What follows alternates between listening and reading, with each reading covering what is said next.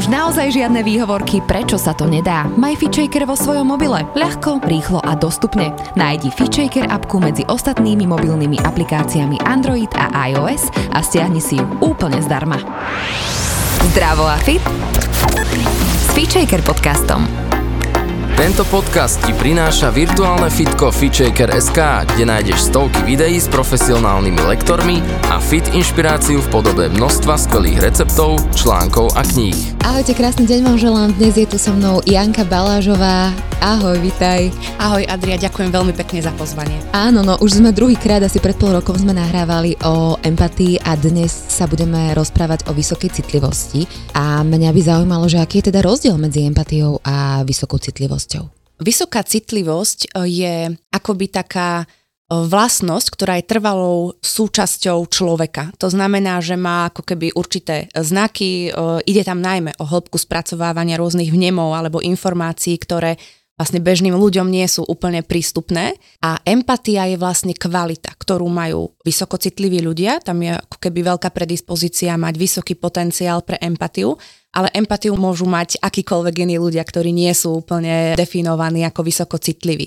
Je to niečo, čo sa ale dá kultivovať, je to schopnosť, e, v ktorej sa opierame, pretože každý jeden človek nielen vysoko citlivý má schopnosť vnímať, cítiť pocity iných ľudí, citovú realitu, ale aj vlastnú a toto potom používať akoby e, v rozhovore s iným človekom a akoby dať mu pocítiť, že ten človek nejakoby sám na to, čím si prechádza aktuálne alebo čo ho trápi. Mhm, takže vysokocitliví ľudia majú rôzne prejavy, rôzne vlastnosti, empatia je jednou z nich a podľa akých ďalších vlastností alebo prejavov ich môžeme ešte spoznať, alebo sa možno niekto môže zastaviť a povedať si, že som vysoko citlivá, nie som, že ako to vlastne je? Budem sa opierať o výskumy, pretože mm-hmm. to nie je nejaká moja skúsenosť, že som si to otestovala. Skôr je to tak, že tiež som sa uh, snažila informovať o vysokej citlivosti, pretože sama sa zaraďujem k tejto kategórii ľudí. Takže uh, výskumami sa dokázali také štyri základné prejavy, ako si môžeme všimnúť, že buď my, alebo vlastne uh, naši blízki ľudia sú vysoko citliví. Prvou takou dôležitou vlastnosťou alebo schopnosťou je hĺbka spracovávania informácií a vnemov, ako som povedala. To je taký ten úplne, že základný rozdiel od e, človeka, ktorý nie je vysoko citlivý a človek, ktorý je vysoko citlivý, spracováva úplne inak informácie v nemi. Ešte aby som povedala, že o čo ide, tak ten vysoko citlivý človek si ani neuvedomuje, že to tak robí. To je absolútna samozrejmosť, ktorú on má takú mm-hmm. prirodzenú, že veľakrát nevie, že toto je akoby mm-hmm. nejaký dar. A tá hĺbka, to znamená, že ak si zoberieme nejakú bežnú situáciu, ja neviem, že keď sme boli študenti v škole a teraz nám niečo vysvetľuje učiteľ, tak, tak bežný človek, ktorý nemá takú nejakú vysokú mieru vysokej citlivosti, tak to berie ako nejaké bežné učivo, spracováva si to mm-hmm. tiež na základe kritického myslenia, kontextu a podobne, už podľa toho, aké má tie kognitívne schopnosti rozvinuté, ale vysoko citlivý človek tam vníma ešte úplne iné vrstvy. Mm-hmm. On rozdeluje ešte aj rôzne odtienky rôznych informácií, jemu sa to skladá v rôznych vrstvách. On si ešte všíma aj určité emócie, aké sú napríklad mm-hmm. v danom priestore, alebo v akom nejakom energetickom rozpoložení je daný učiteľ. On si vlastne vyhodnocuje, že ako to súvisí možno ešte s niečím iným, čo momentálne ako keby mm-hmm. prežíva. Čiže je to ako keby taká rôznorodá škála, čo do hĺbky, čo do šírky. To znamená, že cez to sa dostávame k ďalšiemu bodu a to je, že prestimulovanosť. Lebo ak si... No jasné, ako to som sa te chcela spýtať mm. hneď, že veď ten človek, keď vníma toto všetko, tak musí byť neskutočne zahltený. Presne tak, pretože on ani nevie, že sa mu to deje, to mm-hmm. je mhm. absolútne biologicky daná črta, k tomu sa aj vlastne dostanem. Takže vlastne veľmi ľahko sa uh, vysokocitliví ľudia prestimulovávajú, pretože tam je veľmi veľa podnetov. A táto prestimulovanosť zase súvisí s vysokou dávkou stresu, ktorú potom prežívajú uh, mm-hmm. vysoko citliví ľudia. Tretím znakom je, že vlastne majú takú veľmi reaktívnu nervovú sústavu a je tam aj vysoký potenciál empatie, pretože je tam hyperaktivita zrkadlových neurónov. Mm-hmm. To je odpozorované. To je odpozorované, presne. To sa robili rôzne výskumy a vlastne prišlo sa na to, že každý človek má zrkadlové neuróny, len tá aktivita tých zrkadlových neurónov je úplne iná. Vysoko citliví ľudia ich majú hyperaktívne. Robili sa rôzne výskumy, že napríklad dali vysoko citlivým ľuďom fotografie rôzne, či už blízkych ľudí alebo neznámych ľudí a oni absolútne dokázali vlastne odčítať uh, emócie tých ľudí alebo nejaký emocionálny stav, ktorom boli a automaticky ho prežívali. Oni ako keby mm-hmm. dokážu mm-hmm. ešte aj na diálku uh, mm-hmm. absorbovať vlastne to celé emočné spektrum a nevedia vlastne, že to robia. Povedz mi prosím ešte, že ako fungujú e, zrkadlové neuróny alebo, ako funguje celá táto vec? Je to v podstate súčasťou našej nervovej sústavy. E, máme tam vlastne neuróny, ktoré nám pomáhajú ako keby vysporiadávať sa s rôznymi situáciami, pomáhajú nám e, nadvezovať nejaké emočné vzťahy s druhými ľuďmi a to sa deje práve vďaka týmto zrkadlovým neurónom. A teda tak, ako som hovorila, každý má úplne inú mieru týchto zrkadlových neurónov, vysokocitliví ľudia ich majú oveľa vyššie, napríklad sociopati alebo psychopati ich zase nemajú až mm-hmm. také mhm. aktívne, ale to neznamená, že nemajú schopnosť empatie, inak keď sme už pri tých sociopatoch, oni práve že veľmi dobre vedia navnímať, mm-hmm. že čo je uh, slabosť daného človeka alebo čím si prechádza, akú má potrebu. Toto je tiež ako keby im pre nich biologicky dané, len oni to nevyužívajú na to, na čo to využívajú väčšinou vysokocitliví ľudia a empati, alebo teda ľudia s dobrými úmyslami, uh, že teda chcú pomôcť tomu človeku alebo nejakým spôsobom nájsť vhodné riešenie. Uh, sociopati to skôr využívajú na svoju vlastnú výhodu a na to, aby pokorili vlastne toho človeka, mm-hmm. aby si dokázali nejakú svoju hodnotu alebo nejaké víťazstvo. Ale tu mi v podstate ide, že zo sociopata, teda sociopat môže byť vysoko citlivý človek, ak to dobre chápem, a je možné, aby kultivoval tie svoje kvality? Osobne si to nemyslím, že sociopat by mohol byť vysoko citlivý človek, pretože on nemá tie zrkadlové neuróny, tá, ah, hyperaktívne. Okay. Mm-hmm. On to iba ako keby zavnímava, on vie, ale on to vôbec ako keby nezrkadlí vo svojom systéme. On to oddeluje, ako keby, že to patrí niekomu inému, on to neprežíva v tom svojom vlastnom emočnom poli. A práve to robí vysokocitlivý človek, že on to absolútne absorbuje a to, čo vlastne zavníma, on nevie, že čo patrí vlastne jemu, a, a, ktorá emócia a čo patrí a, e, druhému človeku. Tam je ako keby zotretá tá hranica medzi dvomi a, e, živými bytostiami a môžeš si to všimnúť a, e, napríklad vtedy, ak máš možno nejakých blízkych alebo ak ty si tiež vysokocitlivá a napríklad začneš bývať so svojím partnerom, mm-hmm. tak ty začneš ako keby nadobúdať jeho charakteristické črty, prevezmeš vlastne úplne prirodzene jeho názory, hodnoty. To je ale hrozné, lebo takýto vysokocitlivý človek sa môže veľmi rýchlo stratiť v partnerstve. Presne tak. Presne tak. A to je väčšinou aj taká cesta vysokocitlivých ľudí, že kým oni nevedia o tejto črte, a teda e, ešte v súčasnej spoločnosti nevedia, pretože ja si myslím, že je to tak možno 5 rokov taká téma, mm-hmm. ktorá rezonuje vôbec e, a robí sa osveta, e, za ktorú som teda osobne tiež veľmi rada, keďže som vysoko citlivý človek. A teda keď žije ten človek v nevedomosti, že čo vlastne s ním je, tak sa cíti ako v neporiadku a rovnako na to reaguje aj spoločnosť. Často vlastne vysoko citliví ľudia sú potom považovaní aj za bláznov alebo sú im diagnostikované rôzne psychiatrické ochorenia alebo mm-hmm. proste nejaké také naozaj problémy, čo sa týka duševného zdravia. Jedným z tých prejavov je a vraj aj seba záchovná stratégia. Čo to presne je? Toto je veľmi zaujímavá vec, pretože opäť, keď som si študovala vlastne túto tému, tak som narazila aj na zaujímavú informáciu, že vlastne vysoko citliví ľudia sú odlišným plemenom ako bežní ľudia. Hej? A vysoko citlivých ľudí je teda 15 až 20 e, celkovej populácii. Empatov je ešte menej, k tomu sa tiež potom môžeme dostať, aby som to ešte nemiešala, ale teda keď hovorím o vysokej citlivosti, zároveň hovorím aj o empatoch, len tam mm-hmm. sú potom ešte nejaké iné črty. No a vlastne vysoko citliví ľudia sa evolučne rozvinuli z takej potreby, že bola taká nejaká určitá menšia časť e, jedincov, ktorí začali reagovať úplne inak. A to práve cez tú, tý, túto seba záchovnú stratégiu. Bolo to napríklad, e, že ocitli sa na nejakom e, novom mieste, alebo teraz bola nejaká nová situácia a bežný človek išiel do nej ako keby k nej, hej, k tej situácii, že išiel Bez to preskúmať, presne tak, hej, úplne spontánne, impulzívne, išiel do toho, išiel si to ohmatať, išiel to vyskúšať a vlastne určitá časť populácie, menšia,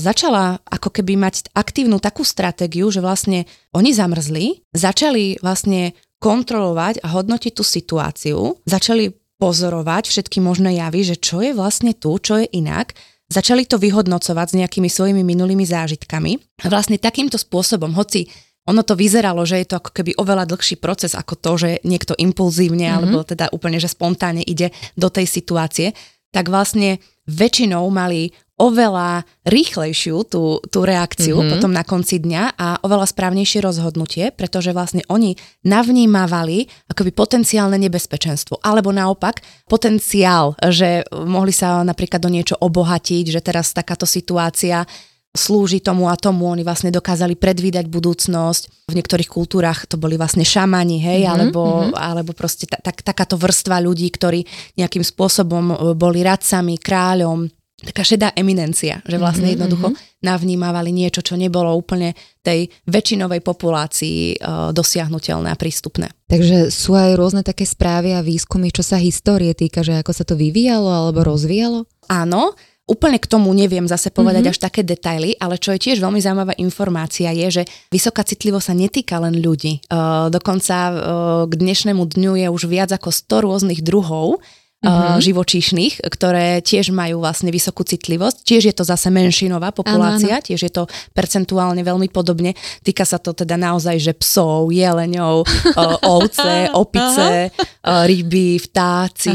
Um, takže je to taká zaujímavá vlastnosť. Takže že nie je pes ako pes. Presne tak, nie mm-hmm. je pes mhm. ako pes a presne ako aj psi mm-hmm. majú teda plemená, že každé plemeno je na niečo iné, že je polovnícky pes a úplne iný pes je, hej, akože taký uh, pes naozaj domáci, domáci, spálňový, tak uh, vlastne rovnako tá vysoká citlivosť je presne úplne, úplne iným plemenom, ktoré má ako keby zase nejaké dary, ale nechcem o tom rozprávať mm-hmm. ako o tom, že to je niečo niečo úžasné wow, pretože aj vysokocitliví ľudia, to, že teda niekto je vysokocitlivý, to je neutrálna informácia, neutrálna skutočnosť, mm-hmm. rovnako ako, že niekto nemá tú vysokú citlivosť, je rovnako neutrálna skutočnosť. Ono sa len ukazujú tie benefity a nevýhody e, v určitých situáciách.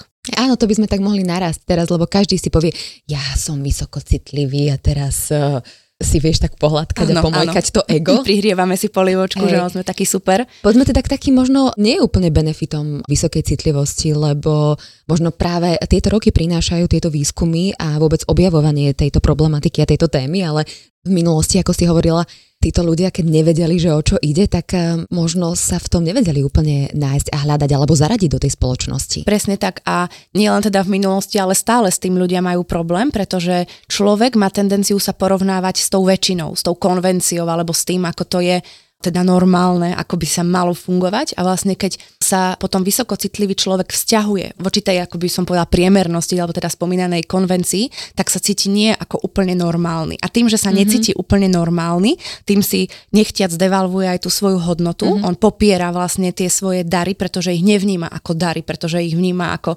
nejaké čudáctvo. Mm-hmm.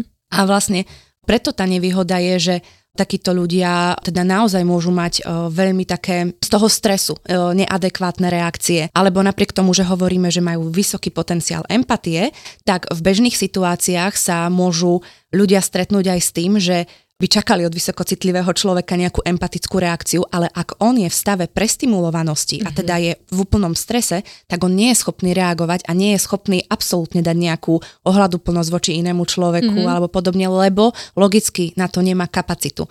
Takže tam sa zase ukazuje, že ľudia, ktorí nie sú vysokocitliví, teda vysokocitlivými ľuďmi, majú teda vždy nejakú citlivosť, tak dokážu v určitých krízových situáciách dať podporu potom ľuďom, ktorí to potrebujú, hej, že neurobia to práve tí vysokocitliví. Čiže tí vysokocitliví ľudia majú naozaj takú veľkú životnú výzvu, že oni sú životnými situáciami vedení k tomu, mm-hmm. aby sa spoznali. Ale... To je krásne, čo hovoríš. Áno, ale v tom je zároveň zakopaný pes, pretože pre vysokocitlivého človeka, napriek tomu, že on je výborný e, v tom, alebo sme výborní v tom, že my dokážeme rozmýšľať, ako rozmýšľame. My rozmýšľame o tom, ako konáme, ako cítime, že máme kvázi ako keby e, taký nadhľad, ale zároveň je ako keby veľmi pre nás ťažké to seba poznanie, napriek tomu, že nám je veľmi blízke. A to z toho dôvodu, že tým, že my vnímame všetko v úplne iných vrstvách a v intenzite, mm. tak potom aj bolesť, aj utrpenie, aj pocity sú tak intenzívne, že sú až neznesiteľné. A je to plus a je to mínus. Presne ale. tak. Mm-hmm. A mnoho vysokocitlivých ľudí sa tomu vyhýba, pretože nedokáže uniesť tú bolesť. Takže Paradox je, že vysokocitliví ľudia a empati sú výbornými sprievodcami pre iných ľudí, pretože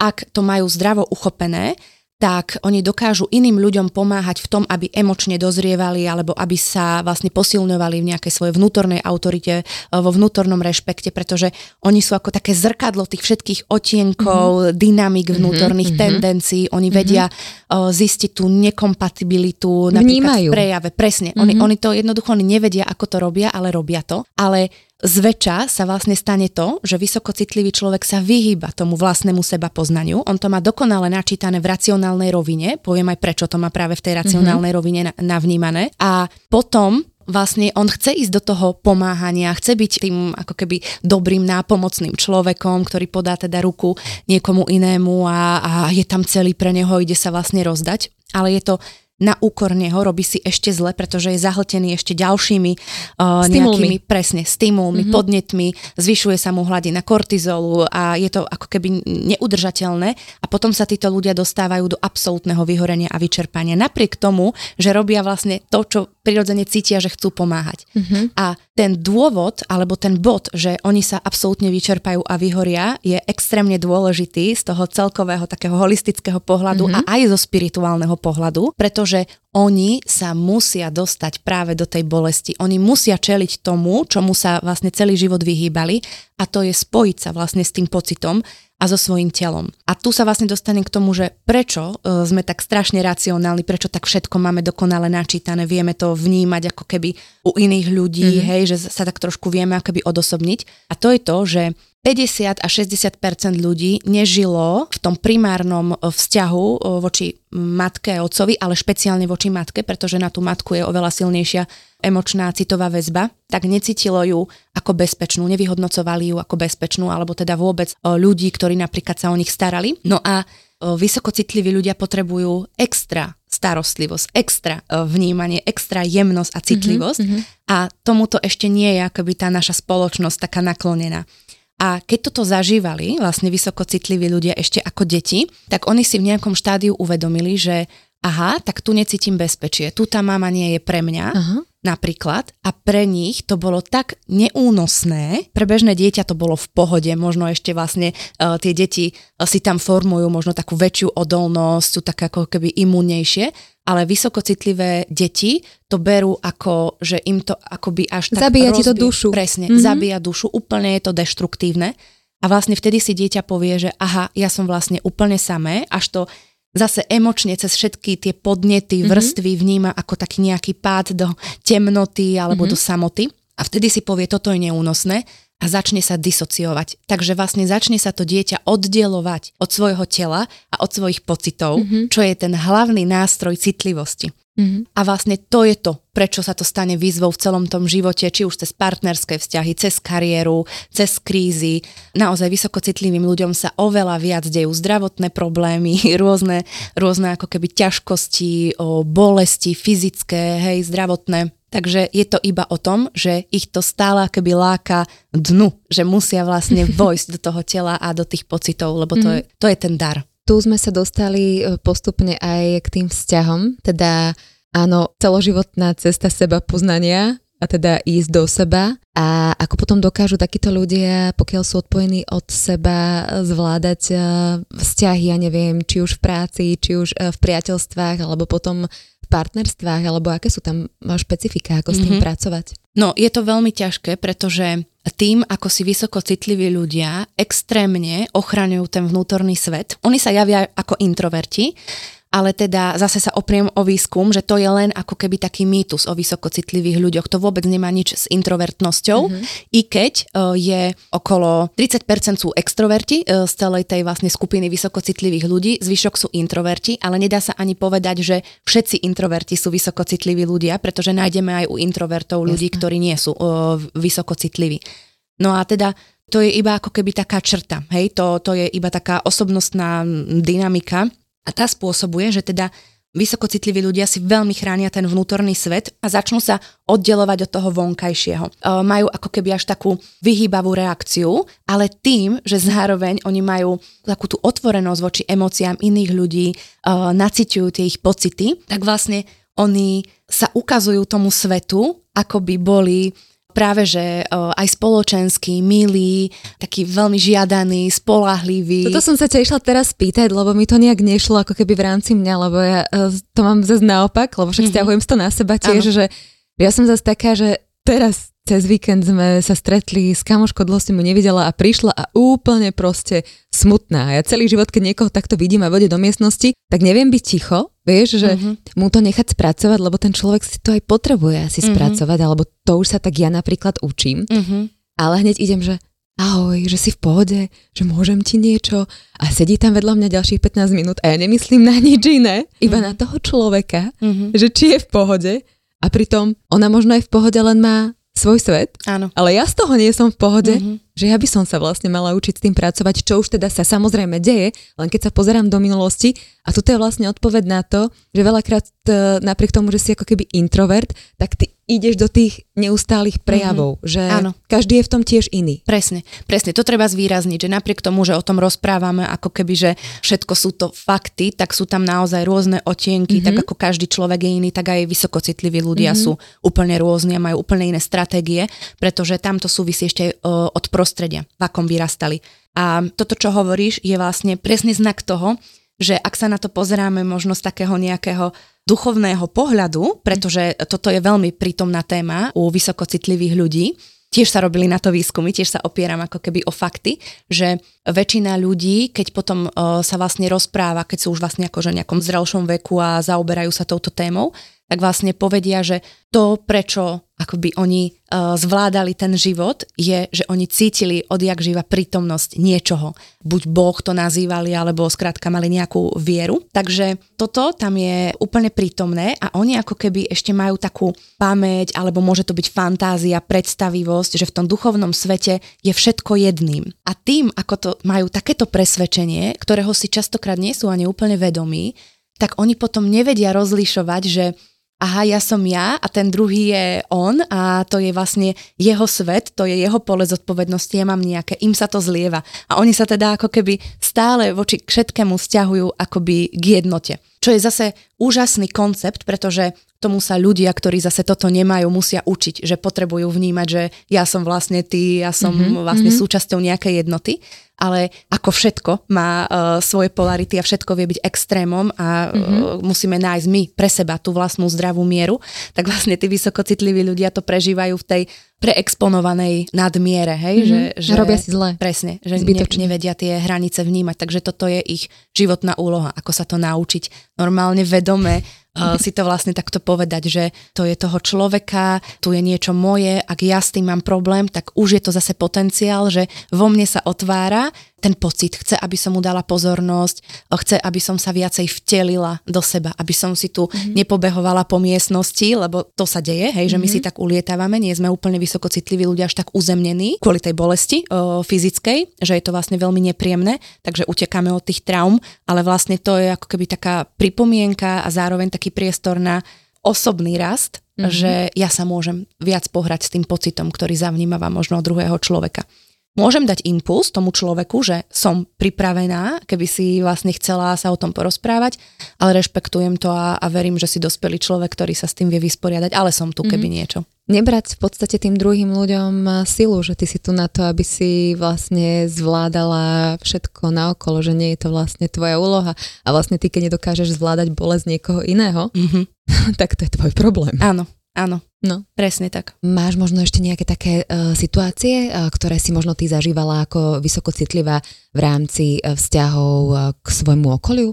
Ja neviem, rodine alebo nejaké také konkrétne veci, na ktorých to vieme lepšie pochopiť? Uh-huh. No, moja taká stratégia prežitia bola, že ja som sa tiež dala do takej role, pretože o, veľmi som túžila zažívať harmóniu, veľmi a ako keby toto mi bolo také blízke, že ja som mala úplne takú predstavu, že ako by ten svet mal fungovať, že, že malo by to byť také, také úžasné, veľa by sme sa mali vlastne rozprávať, mali by sme si byť tak blízko. A úplne to tak ako keby nebolo, hej, a ja som to stále tak vlastne chcela, takže ja som sa dala, my sme vlastne pečlená rodina mm-hmm. a ja som posledná, najmladšia, takže ja som sa dala do takej role, že som chcela byť vlastne v strede, chcela som všetkých spájať, chcela som, keď som vnímala nejaké nedorozumenia o, medzi o, mojimi sestrami a rodičmi, alebo o, ako myslím vzájomné, že buď rodičia neporozumeli úplne to, ako to mysleli moje sestry, hej, alebo nejakým reakciám, tak som sa snažila to ako keby im vysvetliť. Mm-hmm a bola som taký posol a vlastne dodnes ešte mám pozostatky tejto stratégie, ale už sa tak ako viac pri tom pristihnem. A to je niečo, čo si zbytočne dávame tú zodpovednosť na svoje plecia a je to zároveň aj nerešpekt voči voči tým ľuďom. Presne ako mm-hmm. si spomenula, že a situácia ich oslabujeme. Vlastne, presne, to tak má udiať. Presne, má sa to tak udiať. To je len ako keby odkaz voči mojej bolesti a tej výzve, že som potrebovala prekonať, že to je len moja predstava, moja fantázia, v ktorej mhm, žijem, mm-hmm, že, mm-hmm. že život je o tom, že je uh, srdiečkový, nádherný, ideálny, idealistický. A to sa rovnako dialo napríklad aj v partnerských vzťahoch, mm-hmm. uh, voči ktorým ja som mala takú výbavú emočnú väzbu, ale zároveň vo vnútri som cítila, že to je niečo, čo veľmi chcem. Ale potom vlastne, keď sa stalo, že niekto prišiel tam do môjho obzoru a teda Aha. tá zamilovanosť uh, aj v mojom prípade, ale to je ako akoby taká všeobecná informácia pri vysokocitlivých ľuďoch, že tam je tá intenzita oveľa silnejšia a nejde ani až tak o toho konkrétneho človeka, ale ide o to, že my sa akoby zamilujeme do tej predstavy. Čiže vlastne vysokocitliví ľudia oveľa intenzívnejšie prežívajú tú zamilovanosť, ale nie kvôli druhému človeku, mm. ale vlastne kvôli tej predstavivosti. A to je vlastne to, čo som vlastne aj ja zažívala e, vo svojom živote, že tá moja introvertná časť, tá si vytvárala ten svoj vnútorný svet, on bol taký veľmi bohatý, komplikovaný, hej, všeli, čo tam bolo. A ja som si to tak strážila pred tým vonkajším svetom, ale tá láska, tá konfrontácia tým, že hej, biologicky sme ťahaní do tých väzieb a, a potrebujeme vlastne vytvoriť s niekým mm-hmm, pár a mhm. podobne, tak ma ako keby konfrontovalo s tým, že sa to niekde prevalilo, napriek tomu, že ja som to tak ako držala v tej, mm-hmm, tej seba mhm, kontrole mm-hmm. a vlastne sa, to tak ako keby vylialo, ako taká ovalila, intenzita. Oliala. Presne, uh-huh. presne. Ale to je veľmi nepríjemné pre toho druhého partnera a to som aj zažívala, že ono, že si bola to, moc intenzívna áno, na ňo? nie každému to vyhovuje, pretože sa cítia tí ľudia ako prevalcovaní a a z racionálneho pohľadu je to tak, pretože oni sa cítili, že nie sú milovaní ako oni, ale oni sú milovaní ako predstava a to je vlastne ten, ten veľký konflikt. Čiže väčšina vysokocitlivých ľudí a vlastne aj ja som si to tak uh, musela zažiť na to, aby som teda potom v tomto partnerskom, partnerskej oblasti mohla tak skutočne dozrieť, tak sa vlastne deje to, že je tam veľa bolavých srdc, hej, že veľa nejakých odmietnutí alebo zmiznutí, hej, a, a podobne. Lebo to je také zvláštne, že keď tú lásku zo seba chceš vyvaliť a ty si v nejakom momente máš racionálne zavrieť ten kohútik, ktorým to preteká, len preto, aby si niekoho neranila, alebo... Áno, áno. Ako sa ti to teraz darí?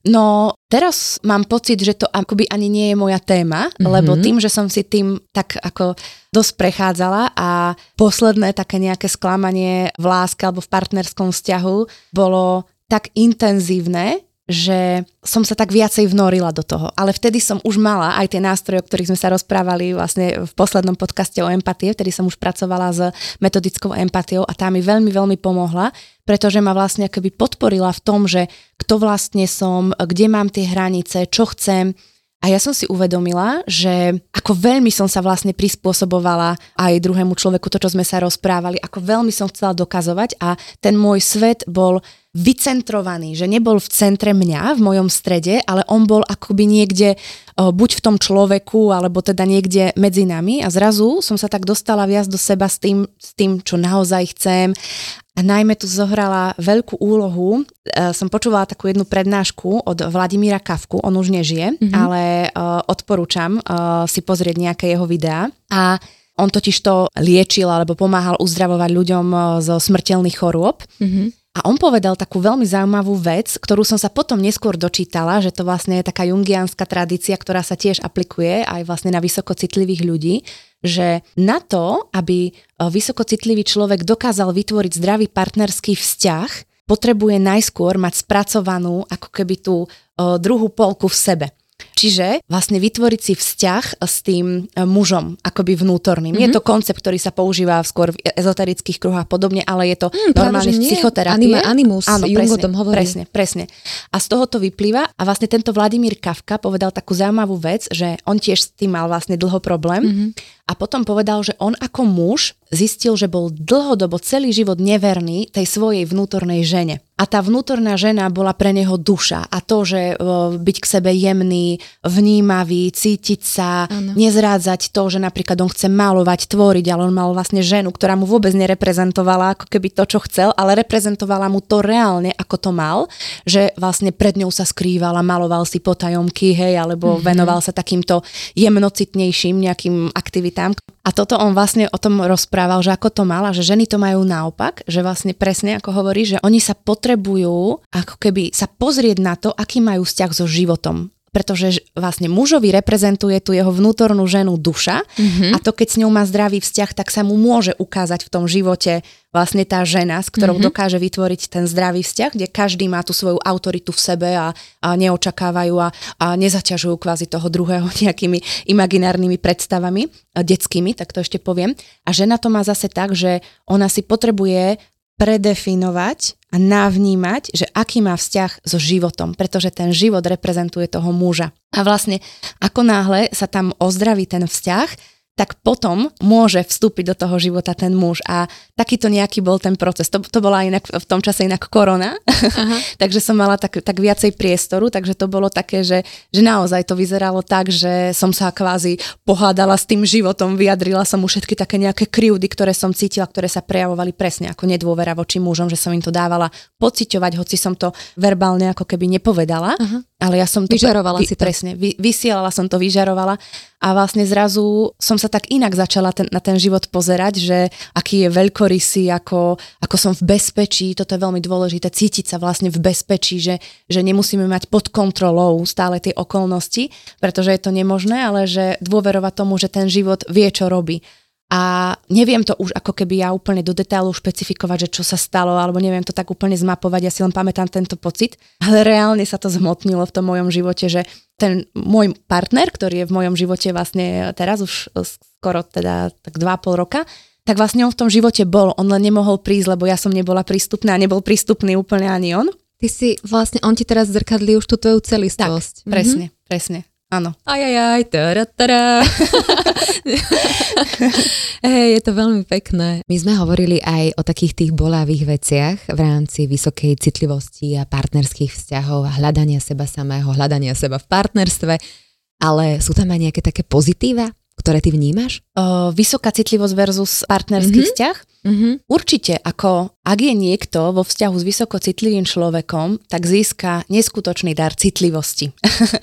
Pretože Vysoko citlivý človek, keď je vo fáze, že je vyživený a je OK, neprežíva nejaký stres, tak je totálny nasávač toho, čo ten druhý hovorí. Dokáže nekonečne počúvať, hej, tá kapacita je neskutočná a dokáže to akoby ozdravovať toho druhého človeka, ktorý možno si potrebuje spracovať niečo z minulosti, tak tu on dostáva akoby špeciálny priestor. A Ďalšia vec je, že aj keď vysoko citlivý človek nie je úplne v tej kondícii, že, že stále dáva a navnímava, tak dokáže aj pre toho druhého človeka, ktorý nie je vysoko citlivý a sú náhodou vo vzťahu, alebo môže byť, môžu sa stretnúť aj dvaja vysoko citliví ľudia, tak jemu pomáha zvedomovať si jeho témy. On je taký katalizátor zase toho vlastného osobnostného rastu alebo rozvoja, alebo akokoľvek to už nazveme, že vlastne sa stretáva s vlastnými časťami, ktoré vytesnil ten človek do svojho tieňa. Čiže oni tak vzájomne si tak vedia tomto mm-hmm. vypomôcť, že je to ozdravné, ale aj bolavé, lebo vlastne ozdravovanie je aj bolavé, hej. Mm-hmm. Poďme možno aj k deťom. Mne tak napadlo, keď si hovorila o tom, že sa rodia deti, ktoré vlastne prichádzajú rodičom alebo prichádzali rodičom, ktorí akoby ešte neboli pripravení dať im to, čo tie deti potrebovali, možno viac pozornosti, viac citlivosti a s tým prichádzali možno aj tie traumy, tak môžeme v podstate vysoko citlivé deti nazvať aj ako nejaké indigové, alebo je to takto nejakým spôsobom zadefinované? Priznám sa, že úplne som sa s tým nestretla, ale keď tak teraz ťa počúvam, tak si myslím, že možno aj áno, pretože Myslím si, že už v dnešnej dobe sa rodí oveľa viac vysokocitlivých uh, detičiek a to z toho dôvodu, lebo ja to tak vnímam, uh, nie je to akože niečo, že som si to nejak potvrdila nejakým výskumom a podobne, ale ja to tak vnímam, že je to vyslovene evolučná potreba našej spoločnosti, mm-hmm. že už potrebujeme tých poslov zmeny uh, oveľa viac. A to je taká kniha, nie? Áno, je presne taká kniha, taká príručka pre empatov. Veľmi sa mi páči ten názov, že, že to tak vlastne je, lebo to berie ako keby z toho kontextu, že empati sú čudáci až do toho, že majú nejakú dôležitú úlohu v, v, v spoločnosti, že čo oni prinášajú. A práve tie vysokocitlivé detičky alebo indigové detičky pomáhajú generácii, teda našej mm-hmm. už, alebo možno, že trošku staršej, už viacej sa otvárať aj témam, neviem, rešpektujúceho rodičovstva a podobne, že nepamätám si, že presne naši rodičia by mali vôbec priestor a možnosti a prístup vôbec e, k takejto literatúre, ale už len to, že vôbec je to možné, že sa to deje, že vďaka Bohu sa roztrhlo v rece, hej, s takýmito kurzami a podobne, že sú tie možnosti tak si to vedia načítavať, ale aj tak najlepšími učiteľmi sú práve tie detičky a vlastne oni ich učia zjemňovať. Pretože aj keď nie sú tie vysokocit, teda deti vysokocitlivé, tak každé dieťa potrebuje naozaj tú jemnosť, citlivosť. A to zase pomáha prebúdzať úplne iný rozmer toho rodiča v sebe a pomáha mu to žiť v tom živote aj, aj v tej kariére iné kvality, ktoré sú viac tým úspechom, než to, čo sa presadzovalo cez to patriarchálne nastavenie alebo cez ten taký tradičný hej kapitalizmus, že oveľa úspešnejší je ten človek, ktorý je orientovaný na jemnosť, pomalosť, ale zároveň má veľmi jasnú predstavu, kam ide. A vtedy akoby dosahuje ten úspech, ktorý je udržateľný, ktorý je kvalitatívne príjemný, mm-hmm, rozvíja mm-hmm. všetky naše stránky, pretože my sme vlastne bio, psychospirituálne bytosti, hej, mm-hmm. a mhm. nemôžeme sa tváriť, že sme len bio, psycho bytosti, alebo potom sme fakt z toho psycho, ale teda, že naozaj tie deti pomáhajú rozvíjať tieto roviny v rodičoch a tým pádom je to taký proces prirodzeného uzdravovania spoločnosti a prejavom toho uzdravovania je aj to, že sa to na chvíľku zhoršuje, čo sa vlastne momentálne deje, že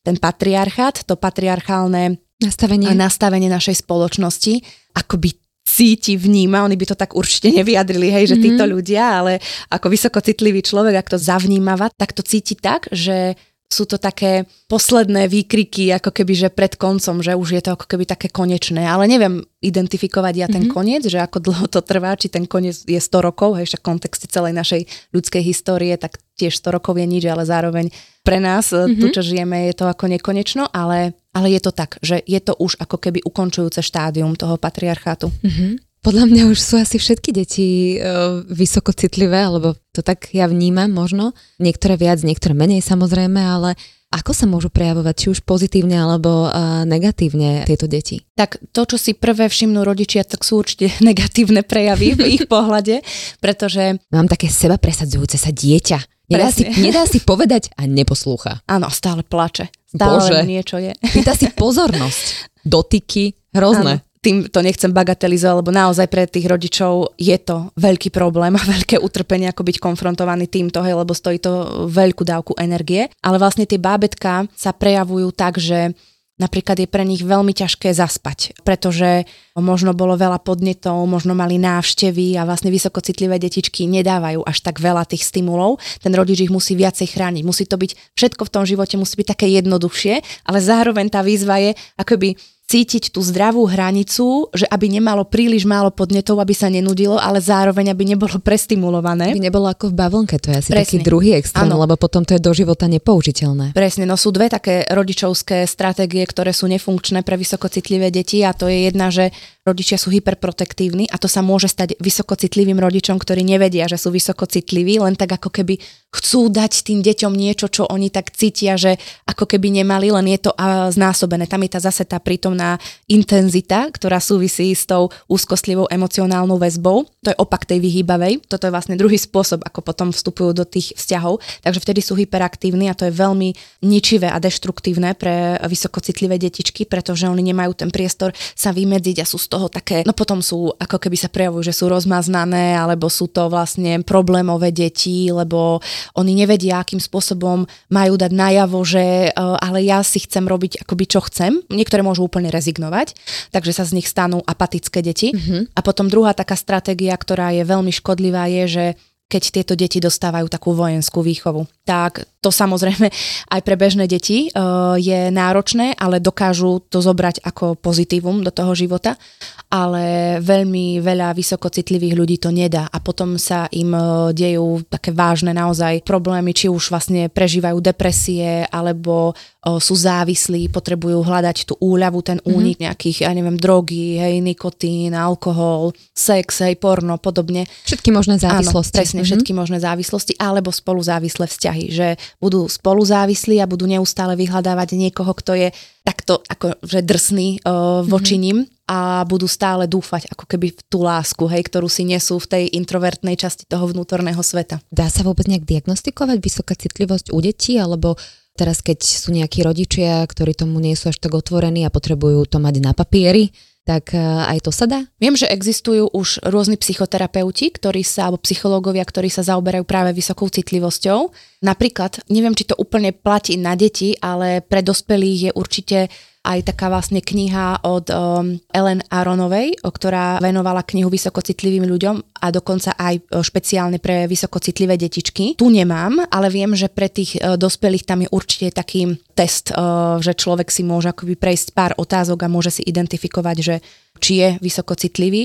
Ale vlastne pri tých detičkách uh, dá sa všímať si také znaky, ako som povedala teda, že ak má horšie zaspávanie, dajme tomu ten deň bol veľmi dynamický, tak to už je taký znak, že to je vysokocitlivé dieťatko, ktoré vlastne je tak strašne unavené, až nemôže zaspať, pretože je prestimulované. Mm-hmm. Potom ďalší taký znak je, že ak sa to dieťatko budí v noci, tak vlastne potom má veľkú ťažko zaspať, pretože je zase akoby veľmi prepodnetované tou tmou a tými pocitmi a vlastne tieto detičky majú oveľa väčšiu fantáziu, väčšiu predstavivosť. Mm-hmm. Môžu sa báť možno, áno, áno. vytvárať si nejaké predstavy. Mm-hmm. Prejavujú sa tak, že sú akoby také utlmenejšie, že veľa uh, ľudí si myslí celkovo, že vysokocitliví ľudia sú takí akože bojazliví, nesmelí a takí ale to vlastne vôbec nie je pravda. To, to je ďalší mýtus, pretože to, čo sa javí na prvý pohľad, že sú také uh, utlmené, tak vo vnútri v nich sa Prežívajú. úplne niečo iné, že mm-hmm. keby, keby niekto ako dokázal mať taký akože skener, že, že čo je vo vnútri, tak to je brutálna hĺbka, čo oni spracovávajú, že možno takto sa pozerajú na lienku alebo mravčeka ale oni tam vidia úplne nejaké iné štruktúry mm-hmm. a mhm. niekto na nich pozera, že pre Boha, že toto dieťa, že čo robí. No moja mamina uh, mi spomínala, že ja keď som bola dieťa, tak ja som sa dokázala celý deň hrať s jednou smietkou a to si vždy robili srandu, že, tebe stačí jedna smietka a, a to je presne to, že, že ja som tam už za tým mala vlastne niečo iné, mm-hmm. takže tie mhm, deti mm-hmm. tam naozaj majú obrovskú predstavivosť a to preto, že oni majú oveľa viac rozvinutú tú hemisféru, ktorá nie je tá lineárna, tá mm-hmm. taká mhm. práve, že kreatívna, tvorivá.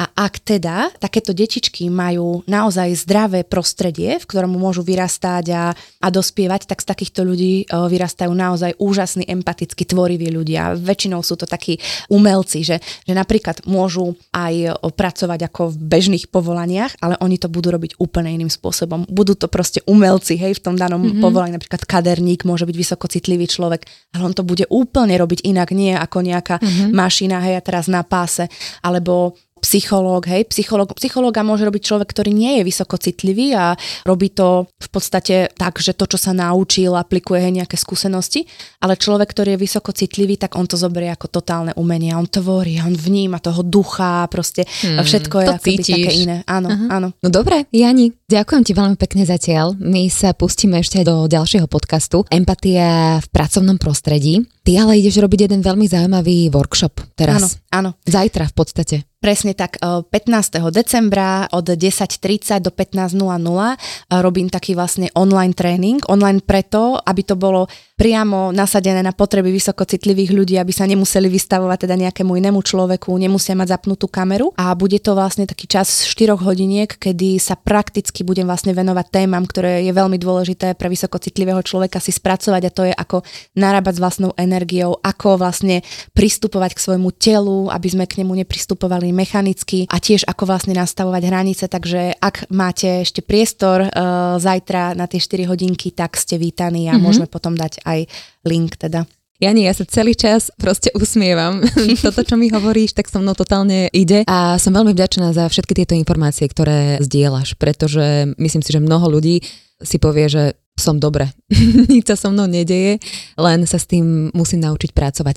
A tu ešte by som sa chcela spýtať, mm-hmm. že ako teda by mal k sebe pristupovať uh, vysokocitlivý človek. Mm-hmm. No ako bavlnke by sa k sebe mal presne správať. Tak, presne tak. Práve táto Ellen Aronová používa takú metaforu, že ako som spomínala, že to predefinovanie si vzťahu s vlastným telom je absolútne kľúčová vec, mm-hmm. pretože to je niečo, čo my, my sme vlastne to telo museli sa naučiť opúšťať častokrát, ak sme nemali teda to zdravé prostredie.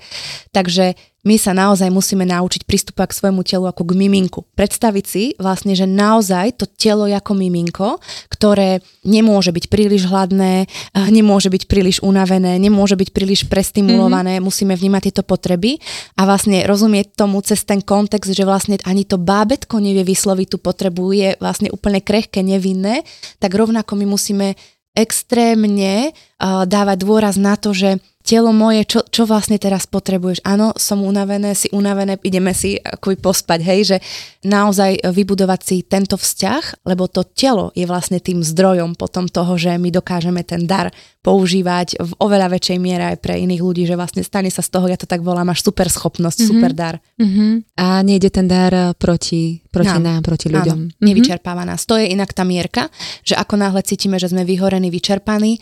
Tak uh, potrebujeme ako keby hneď, hneď sa začať zaoberať svojimi pocitmi, ísť do tela, navnímať si, že čo potrebujem, čo je tá moja mm-hmm. potreba a čo ešte by som povedala ako veľmi dôležité, že keď si plánujeme uh, nejaký program, na prvom mieste si plánovať seba starostlivosť. Čiže naozaj každý deň mať priestor pre seba, každý týždeň mať tá možnosť, uh, ja neviem, nejakú masáž alebo, alebo len tak byť v tichu, byť v nejakej tmavej miestnosti. To je veľmi dôležité, že keď spíme, tak musí to byť naozaj veľmi tmavá miestnosť, mm-hmm. aby sme eliminovali mm-hmm. nejaké podnety. A teda ak uh, robíme na pomocné povolania, čo teda asi 70% vysokocitlivých ľudí to robí, venuje sa takémuto povolaniu, tak potrebujú mať nejakú spriaznenú dušu, kľudne aj nejaký, nejaká bartrová výmena, že ak na to niekto nemá úplne finančne, mm-hmm. tak vlastne sa takto vzájomne možno nejak koučovať, alebo si pomáhať, alebo si tak len vytvárať priestor, že môžeme iba o sebe rozprávať, lebo toto si vysokocitliví ľudia veľmi nedovolujú. Mm, že potrebujeme aj tú príjemnú, vyživujúcu spoločnosť. Áno. Ja, ja sa tak teším z tohto podcastu podcastu. Uh, dúfam, že sa tešíte aj vy, že vám bolo príjemne, mne už trošku od, odchádza hlas. Mám taký predvianočný čas, asi veľa spievam. Môže byť. uh, ďakujem ti ešte raz a samozrejme uh, nahráme aj ďalší podcast Empatia na pracovisku. Tak sa zatiaľ majte krásne a zajtra bude ten online workshop. Ak by to niekoho zaujímalo, tak určite sa prihláste. Krásny deň a ďakujem veľmi pekne za pozvanie. Tiež, tiež je to pre mňa radosť, že vôbec je tu ten priestor pre tému vysokocitlivých ľudí. Áno, treba ho vytvárať. Presne tak. Čaute. Ahojte. Počúvali ste Fitchaker podcast. Ja som Adriš Pronglová a teším sa na vás na budúce.